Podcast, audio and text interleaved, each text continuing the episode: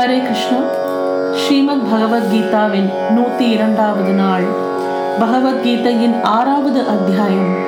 தியான யோகத்தின் மீள் பார்வையில் இரண்டாவது தொகுப்பில் இருக்கிறோம். சென்றைய தொகுப்பில் நாம் என்ன பார்த்தோம் என்றால் தர்ம அர்த்த காமம் இந்த மூணு புருஷார்த்தங்களையும் சாதிக்க வேண்டிய மனிதனுக்கு ஒரு ஸ்திரீயின் அவசியம் இருக்கிறது. அவன் அவன் மனைவியை எப்படி நடத்த வேண்டும்? ஒரு ஸ்திரீயை எப்படி நடத்த வேண்டும் என்று பார்த்திருந்தோம். இனி மேலும் பார்ப்போம். எல்லா ஜீவ ஜந்துகளிடம் அன்பு தயை காட்டுவதும் அவைகளுடைய கஷ்டத்திலும் சங்கடமான துக்கமான நேரங்களில் அவைகளுக்கு சகாயம் செய்வது என்பது கருணையுடன் கூடிய பாவனை. மனதில் யாரை பற்றியும் கபடமான எண்ணம் இல்லாமல் எல்லாரிடமும் நேர்மையாக நடப்பது ஆர்ஜவம் என்பது அதுக்கு பெயர் யாரையும் எதற்காகவும் தண்டிக்கும் மனப்பான்மையும் பேராசையும் இல்லாமல் பொறுமையை கடைபிடிக்க வேண்டியது மிகவும் அவசியம் என்று பகவான் சொல்லியிருக்கார். அதாவது எல்லா ஜீவ ஜந்துகளிடம் தயை காட்ட வேண்டும். இப்போ அது வந்து இந்த கொரோனா காலத்தில் நான் பார்த்தேன் எல்லாரும் வீட்டில் முடங்கி கிடக்கும் போது கூட பல பேர் இந்த நாய்க்குன்னு இருக்கிற அந்த உணவு இருக்கு இல்லையா? அதாவது அந்த பெடிகிரி ஃபுட்னு சொல்லுவோமே அதை மூட்டை மூட்டையாக எடுத்துக்கொண்டு இந்த ஸ்ட்ரீட் டாக்ஸுக்கெல்லாம் நிறைய பேர் அதை கொடுப்பதை நான் பார்த்தேன்.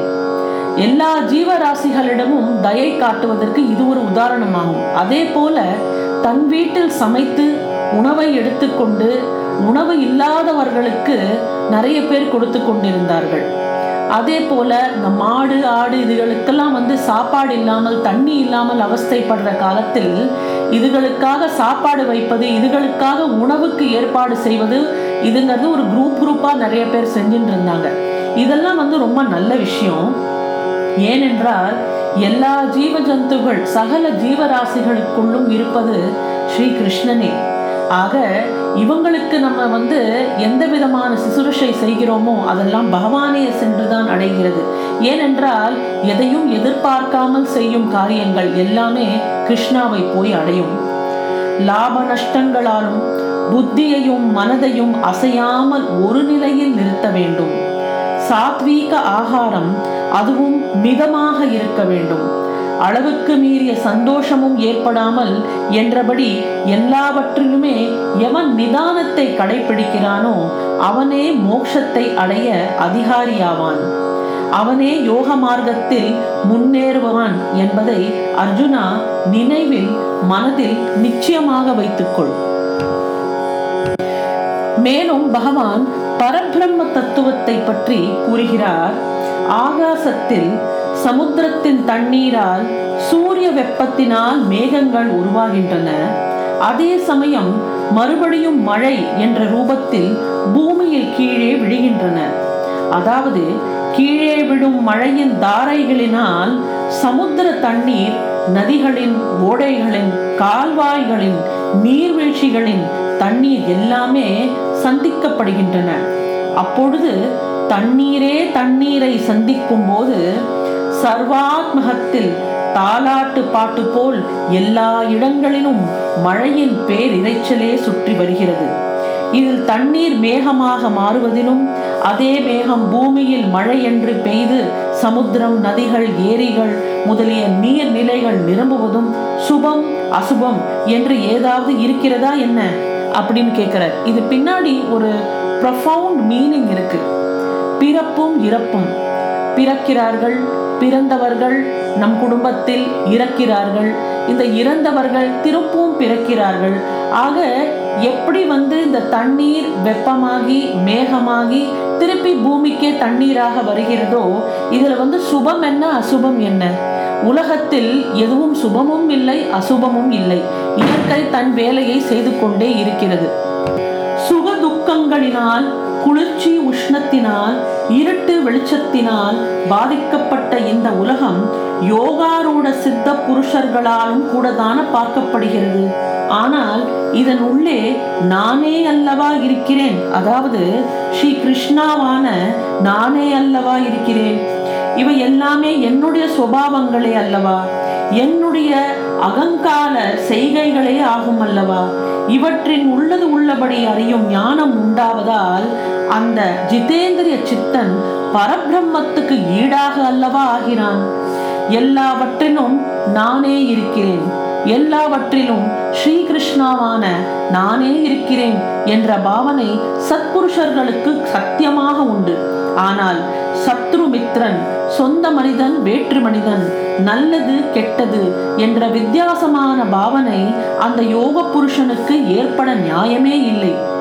ஒரே பெரிய தங்கக்கட்டியிலிருந்து விதவிதமான பெயர்களிலும் உருவத்திலும் நகை நட்டுக்கள் செய்யப்படுவது போல் உலகில் தோன்றும் பக்ஷி பிராணிகளின் ஜந்துகளின் பெயர் நிற உருவ குண அலங்கோலங்கள் விகாரப்பட்டு தெரிந்தாலும் அவை ஒரே பரபிரம்ம ரூப தங்கத்தினால் ஆனவை என்பது ஞான மனிதனின் மனதில் வேரூன்றி விட்டதால் அவன் இவைகளினால் ஏமாறுவதோ கலக்கம் அடைவதோ இல்லை. இப்படிப்பட்ட ஞானிகளின் வெறும் தரிசனத்தினாலேயே கூட சாதாரண மனிதர்களின் சாதாரண புத்தி சத்புத்தியாக மாற வாய்ப்பு உண்டு இப்படிப்பட்டவர்களுடைய பேச்சுகளினால் சம்பாஷைகளினால் மூச்சுக்காற்றினால் தர்மத்தின் தர்மத்தன்மை அழியாமல் இருக்கிறது. இப்படிப்பட்ட நிலையை சாதகனானவன் எட்டிவிட்டால் அவன் அஷ்டாண்ட யோகத்தில் நேரடியாக ஈடுபடாமலேயே வெற்றியை அடைந்தவன் ஆவான். அவன் எப்பொழுதும் ஆத்ம ஆனந்தத்திலே நீச்சலடித்துக் கொண்டிருப்பவன். அவனுடைய சகவாசம் கிடைத்ததற்கரிய பெரும் பேராகும். பகவானுடைய குணகானங்களை பாடுவது என்பது நம் சக்திக்கு அப்பாற்பட்டதே ஆகும்.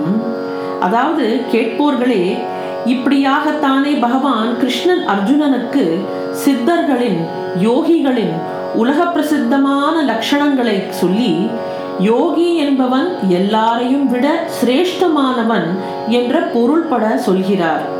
வேடிக்கையை பாருங்கள் எந்த பகவான் ஞானிகளின் முகுடமணியோ எவனுடைய சங்கல்பத்தினால் இந்த உலகம் நிறுத்தி வைத்திருக்கப்பட்டிருக்கிறதோ வேதங்களும் கூட எவனுடைய மகிமைகளை வர்ணிப்பதில் பின்தங்கிவிட்டனவோ எவனுடைய உடல் காந்தியின் பிரதிபிம்பமான சூரிய சந்திரன் பிரகாசித்து அவைகளுடைய பிரகாசத்தினால் ஜீவ பிராணிகளுக்கு பார்வை கிடைக்கிறதோ சூரிய சந்திரர்கள் ஆகாயத்தில் தோன்றாத போது பல வகையான விளக்கு வெளிச்சங்கள் சூரிய சந்திரனுடைய குழந்தை குட்டிகள் போல நட்சத்திரங்கள் பளீரிடும் கிரகங்களும் அவனுடைய பரிவாரம் போல் இருப்பவைகளை எவன் உண்டாக்கினானோ அப்படிப்பட்ட பகவானுடைய ஆகாசத்தை விட அதிசயமானதும் பூமியை விட பெரியதுமான நாம மகிமைகளை வர்ணனை செய்வது என்பது யாராலும் முடியக்கூடியதும் இல்லை.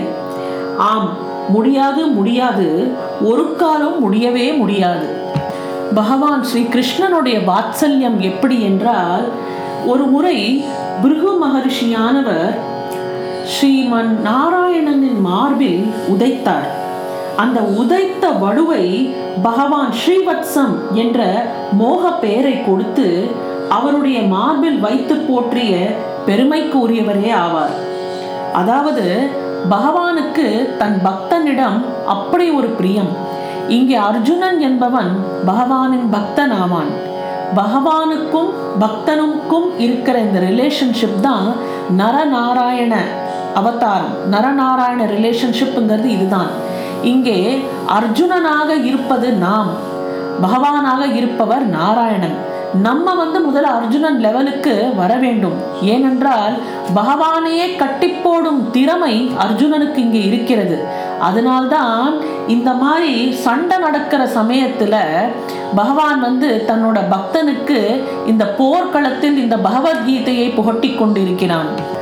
ஒருவருடைய உயிரை ஒருவர் எடுப்பதற்காக கௌரவர்கள் பாண்டவர்கள் பக்கம் ரதிகள் மகாரதிகள் அதிரதிகள் முதலானோர் சண்டைக்காக எந்த யுத்த களத்தில் தயாராக இருக்கிறார்களோ அங்கே பகவான் அர்ஜுனனுக்கு ஆத்ம ஞானத்தை உபதேசம் செய்து கொண்டிருப்பதற்கு எப்படி ஒரு சரியான அர்த்தத்தை கண்டுபிடிப்பது? ஒன்று பகவான் அர்ஜுனனின் மோகத்தில் மயங்கி அவனுக்காக இந்த ஆத்ம ஞானத்தை உபதேசிக்கிறதுக்கு அங்க இருந்திருக்க வேண்டும். இல்லை என்றால் அர்ஜுனனுடைய கடந்த கால புண்ணியங்கள் அதிக பலமுள்ளதாக இருந்திருக்க வேண்டும். அந்த புண்ணியங்களினால் பகவான் அவன் இடம் கட்டுண்டு கிடந்து அவனுக்கு இந்த ஆத்ம ஞானத்தை உபதேசம் செய்திருக்கிறான். அர்ஜுனனோட டிவோஷன் என்பது எந்த கிளாஸில் வரும் என்றால் there are nine classes of devotion இதை நான் முன்னாடியே கூட சொல்லியிருக்கிறேன். நவவித பக்தி என்று சொல்வோம். ஸ்ரவணம் கீர்த்தனம் ஸ்மரணம் அப்படின்னு வரும். வந்தனம் பாத சேவனம்னு அந்த மாதிரி ஒம்பது விதமான பக்திகள் இருக்கிறது. இதில் வந்து அர்ஜுனன் இருக்கிறது ஸ்னேக பக்தி. ஸ்னேக பக்திக்கு அடுத்த லெவல் தான் ஆத்ம நிவேதனம். அதாவது கடவுளுடன் ஒன்றாக கலந்து விடுகிறது. அத்வைத்தம். Be becoming one with the lord அதுதான் அத்வைத்தம். ஒன்றே இருக்கிறது தான் அத்வைத்தம். இங்க ஸ்னேக பக்தியோட ஸ்டேட்ல இருக்கும்போது அவன் துவைத்தத்தில் இருக்கிறான். பக்தன் நரநாராயணன். பக்தன் பகவான்ங்கிற ரெண்டு கேரக்டர்ஸாக இங்க இருக்கு. இந்த பக்தன் என்பவன் பகவானிடம் ஃப்ரெண்ட்ஷிப்பை காட்டுகிறான். இது வந்து ஒரு தூய்மையான ஸ்னேக பக்தி ஆகும் இந்த பகவானிடம் ஸ்னேக பக்தி நம் வளர்த்து கொண்டாலே அடுத்த லெவலுக்கு நாம் போயிடலாம். அதுதான் ஆத்ம நிவேதனம். அது வந்து கடவுளிடம் ஒன்றென்று கலந்திருப்பது. அது வந்து இதுக்கு நெக்ஸ்ட் லெவல் ஆகும். ஸோ அர்ஜுனன் வந்து ஸ்னேக பக்தியான அந்த பெனல்டிமேட் ஸ்டெப்பில் இருக்கிறான். அர்ஜுனனுக்கு அந்த க்ஷணமே ஆத்ம ஞானத்தை கொடுத்து விட்டால் அர்ஜுனன் பகவானின் சொரூபத்தில் சேர்ந்து கலந்து விடுவான். அப்போ இந்த பூமியில துஷ்டத்தனத்தில் ஈடு இணையில்லாமல் எகிரும் துரியோதனாதிகளை நாசம் செய்வது யார்? அர்ஜுனன் பகவானிடம் சிநேகமாக கேட்கிறான் கிருஷ்ணா இந்த சந்த யோகிகளின் குணம் என்னிடம் இல்லை. எனக்கு உண்மையாகவே தோன்றுகிறது என்னவென்றால் ஒரு யோகியாகும் தகுதி என்னிடம் இல்லை.